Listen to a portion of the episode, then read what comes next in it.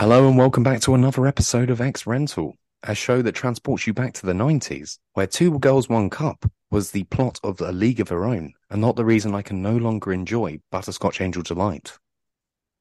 Gross. Yeah, how was that the plot one. of a, How was that plot of a League of Their Own? Right, so I took, I spent ages trying to find a film where two women compete for a cup in in film, and let me tell you, they've never done it. I can't think of one. Which you've now evidently identified a gap in the market. Yes, we need to see a film where two women vie for a cup. It doesn't have to be a trophy or championship. It could just be A cup. It could be like Indiana Jones and the Last Crusade. the Grail, the Holy Grail, or whatever. Yeah, it's like a cup. could just be like a big Sports Direct mug. Yeah. But uh, obviously, you know, you can go go ahead and start writing that. Not now, whilst the strike's on. No, well, do- Not well, the stri- will the strike be on by the time this comes out? We don't know. That's why we shouldn't talk about current affairs. So what are we doing this week, Bradley? Uh, it's a it's a choice from my uh, shelf. The Your, things that your I pile. watch. Your My, pile. my, my piles. Um, and it is Peter Jackson's 1992 gore opus, Brain Dead. Well, Brain Dead released in the UK in November 1992. Uh, the same month saw the debut of BBC's Absolutely Fabulous, uh, the release of the first Rage Against the Machine record, and the appointing of political horn dog Bill Clinton as President of the United States of America. Great month, really good month. That See, it seemed Just- pretty good. wall to wall bangers. I'm really I, I like that you've done this. I don't know where this episode will be, but I'm just telling you now, as the second we've ever recorded, that the illusion has been shattered. this will be the the twelfth. It'll be the final episode of the season. But uh, I do like what you're doing. It's nice. It's nice Yeah. and a bit of historical context for uh, what Brain Dead was competing against at the time. 31 Uh, years later, I still fucking hate killing in the name of. Bam, bam, out, bam, bam. Can you? It's 31 years later, and they're still playing it in rock clubs up and down the country as the centerpiece.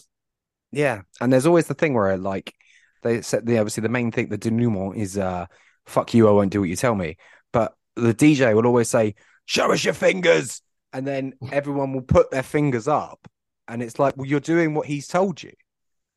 It's a paradox. What's going on, boys? Think for yourself. I'd say enough about Tom Morello and his gang of merry misfit anarchists who are on the major label right. and sell tickets for like $600. Yeah. Enough about them, though. Brain Dead, Bradley. What's the deal with Brain Dead? Well, when a Sumatran rat monkey is brought to a zoo in, in New Zealand in the 1950s, Lionel goes and takes Chiquita on a date. Uh, and his mother, while spying, accidentally gets bitten by said Sumatran rat monkey. What ensues from there is 70 minutes of some of the vilest, goriest, gnarliest practical effects work perhaps ever committed to celluloid until it ends in what could be described as one of the bloodiest crescendos of all time. And here is where Ash now goes and shits all over the thing that I love. I Yes. have a difficult relationship with this film now. Uh, at school, this was another one of those videos that got passed around. I think someone recorded it off of telly when Jonathan Ross used to have his little cult feature. Mm. So it- this wasn't actually one that made it into my video shop. Uh, so my video shop was probably a bit too small to be bringing in gore fests from Kiwiland. And uh, yeah, so it got kind of got passed around school, and everyone loved it because it is, as you say, a symphony of gross. Which you know, when you're 11, 12, you don't really want more than that. When you you don't really want to be scared by a horror movie, you just want to see something completely grotesque. And it absolutely delivers that. Don't get me wrong. Uh, I just just watching it now, not much really does it for me until that final act. I've, I, it's kind of, we'll we'll probably cover Ring at some point. This has kind of got a bit of Ring element to me, where it's not remotely interesting until the finale, and then the finale is so good it rem- it, it, it kind of brainwashes you into thinking the whole thing is good. For me, of course. I, I don't know. I don't know about that. Like, yeah. So the, the I think opening- it could be it's a sensibility thing. Like I, I felt for large portions, it- it's a bit edge lordy. It's 1992. Peter Jackson. I mean, he's he's made what? Yeah. Meet the Feebles, and he's made um, what's the other one called? Go on, Bad taste. that's the one. Um, and I like, yeah, the, the opening sort of. Well, not. I mean, the, the the chase through the jungle at the beginning is pretty fun. Come on, Oh yeah, that, no, I love that, and I love the fact that it was him wearing his complete devotion to King Kong on his sleeve by literally setting it on Skull Island, on Skull Island. Yeah, which looked a little bit like a quarry in the in the city, but it doesn't matter. about that. It doesn't matter. But it's nice to see the genesis, right? Because then, like Yeah. 13 years later, he, he he gets to make King Kong. Yeah, I, I really that I totally forgot about that. Uh, so as soon as that title card came up, I was like, nah, that's nice. That's nice. And then we get the kind of clunky romance uh, with Lionel and the shop girl. And yeah, I do want to say, just, just let me just interject quickly. This film has the most New Zealander names. Well, apart from Chiquita, but everyone else, Lionel, Roger, it's Paquita. Sorry, Paquita, say. Is it, is it Paquita? it's uh, Lucas Paquetá. Yeah, six pack. Congratulations, by the way, Lucas. Congratulations, you're you listening. scumbag. You're inevitably listening. Yeah, only a matter of time. But you're talking about like Les, Lionel, you know, McTavish, Nurse McTavish. Yep. Very, very, very, very charming. Yes. Um, you know, and this this is like a you know like a, a fake Back to the Future. You know, he's got you know we're, we're we're back in the days, and he's trying to you know win the heart of the girl, and you know they're at the zoo having a lovely time as you always do when you're trying to seduce a woman. You take him to see a place where monkeys and all other sorts of animals eat shit and piss, and um, there we see obviously Lionel's mother, who's a sort of overbearing and oppressive, you know, Mrs. Bates esque matriarch, but with a bit more sass. Um, and she's, you know, nibbled upon. And upon there, you know, wh- when we get to the dinner party, for example, and there are Yeah. blood spores nipping into, like, bursting into custard, you're telling me that's not engaging. An actual note that I made was custard is a truly underrated dessert. Three seconds later, don't like custard anymore. Don't want to eat it anymore. No, No. it's fucking disgusting. it's really Why- deeply unpleasant. What I want to ask you about is how do you how do you think what do you think about, about the portrayal of the sort of undead zombies, whatever these creatures are? How do you feel? How, what do you think about the way that they behave? I mean, that I actually find quite interesting, in the sense that you could have easily gone down an other Night of the Living Dead, Dawn of the Dead, Evil Dead ripoff. Uh, I quite like that they go, trying to go down this route of this weird dysfunctional family almost with added uh, horrible shagging. Um, that part I did find found really interesting. And So a lot that's a lot of the stuff in this film conceptually I still totally vibe with, but it's just the execution, which you know I'm probably being harsh. It was still super low budget. We're not talking Middle Earth here. Um, I think that's pretty much that. That's pretty I much bet- sums up my Well, review of it. Conceptually didn't- great, execution bit to You're, desire. you're, say, you're saying the sum of its body parts doesn't add up to much. There you go. There you go. I just dug you out of that fucking hole. Uh, I couldn't disagree with you more. I think um, as a film that came along in a time when horror itself was on its fucking ass, we're coming out the, the end of this kind of like slasher slump, this slasher dirge where everything is just absolutely awful. But Was then we this- also ha- was this also before or after Peter Jackson was um trying to get an Elm Street? probably after, or maybe maybe this was his his um Yeah, because I know he did Uh, Heavenly Creatures after this, and then Yeah, that, 94. that that was what then moved on to stuff like The Frighteners. Um, but yeah, I was just wondering whether that was uh where that sat in the timeline.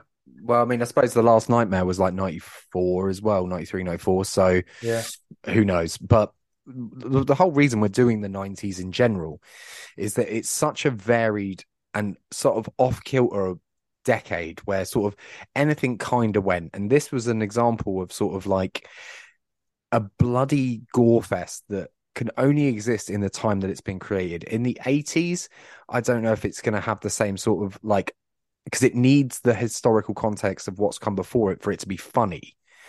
Um, and in the 2000s or the 2010s that have preceded it, um, it's too self-aware and it's too winking and it's too knowing. There's a genuine sort of honesty to this kind of splatter silliness that I think can only be encapsulated in this period of time by this director doing this type of film. Totally agree on that. It's it's a very again for for for for what is actually happening on screen for all of the chaos and the disgusting gore splatter. It's a very earnest film. Yeah, it's it's not cynical and it doesn't it doesn't um it doesn't try to make you laugh. It just makes you laugh. Mm. Um, well, I mean, you might not find it funny, but you know, a priest saying, "I kick ass for No. the Lord," Look, no one's not gonna find that not funny. that is funny. It's funny. And like punching someone's head off and then it, like snapping back and being on behind them, and like some of the gore and practical effects in in this film are remarkable. Like to this day, I still think a lot of the effects, yes, they're a bit latexy and a bit goopy and a bit gunky, but I think some of them are so viscerally effective in terms of how, like the, The custard. fingers. I'm just gonna say the custard alone. You're just gonna is keep saying the custard. It's just so it's that was the real scarring part that came away. But yeah, the, couldn't fi- hack the, the nurse's fingers. in the cheeks In the cheek- oh, unbelievable yeah. like and some of the some of the like what's so interesting is the camera work in which Jackson operates in is you know like we saw this with Raimi in in Evil Dead where he kind of like created his own visual vernacular. The same thing could be said for this Peter Jackson film because he's doing shit with the camera that just most people wouldn't think or dare to do especially on a, a low budget film which a lot of Dutch angles, which he Oh. then brought into Lord of the Rings, and exactly yeah, and then what- exactly then Tom Hooper started putting it in stuff like Les Miserables and Cats, and it got a bit weird. Yeah, fuck you, Tom Hooper. Um, but yeah, I, I just I think it's a like when you talk about sort of a beer and pizza with friends movie, I can't think of one that's maybe as fitting as this film. I think I'm not eating fucking pizza whilst watching this film. of that's all, the diff- this like, next to a carbonara, is probably the worst possible food I'd want to eat whilst watching Listen. this film. listen. Sometimes you gotta just chow down and just hope for the best. That's the difference between you and me. I would gladly eat anything watching this film. I would. It doesn't. Tagline for this show. Sometimes you just got to chow down. Sometimes you just got to shove it in your mouth and hope for the best. um, but yeah, I just think it's such a succinctly fun film, and it's so singular in its ambition. Uh, doesn't attempt to like ele- like the, the the criticism of it is it's threadbare as fuck in terms of narrative. Like, yeah. but I think all the greatest sort of films are. My favorite film of all time is Suspiria, and that narrative is absolute dog shit. It's basically, Like- oh, witches. Have you heard of a witch? Oh, That's what it. oh, some witches. Oh, there's witches. Have a, have a dance. Yeah, the dancing's cool, man. Mind the Everyone's, do- everyone's doing dance horror these days. Got to get on board with it.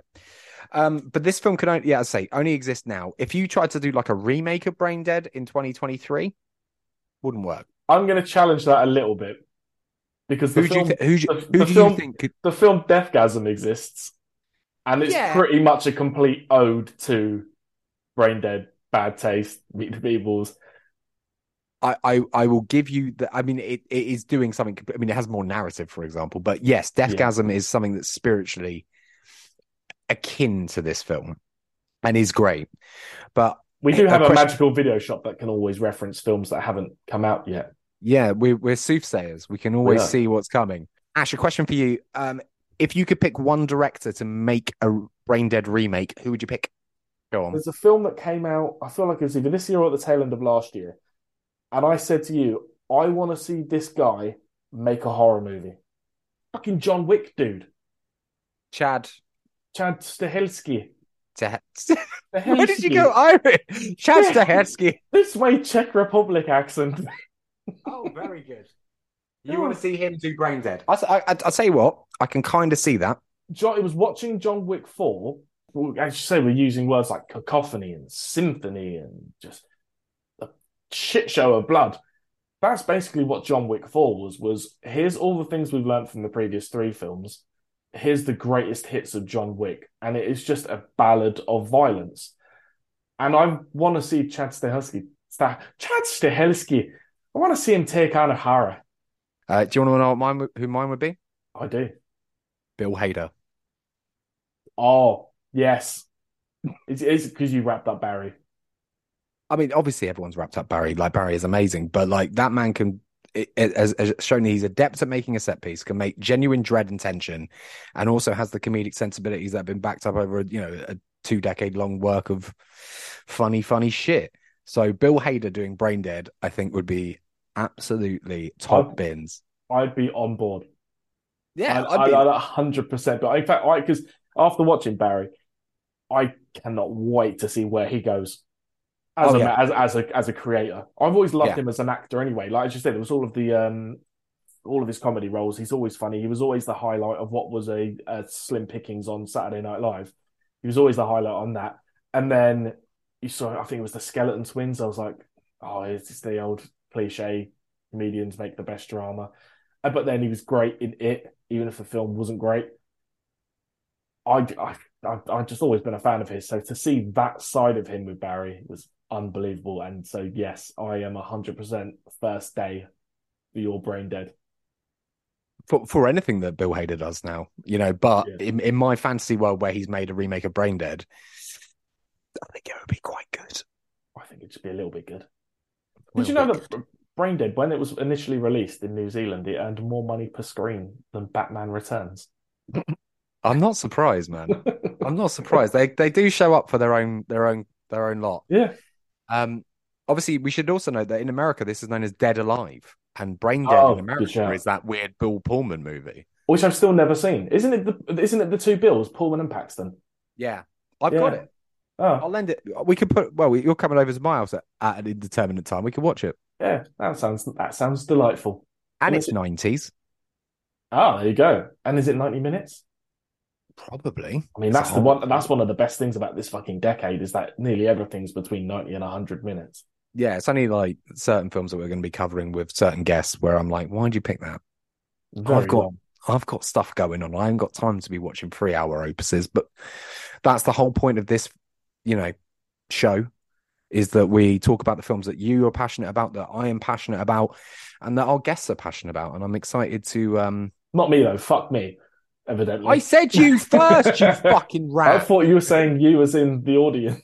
No, you Yeah, I pointed to the camera.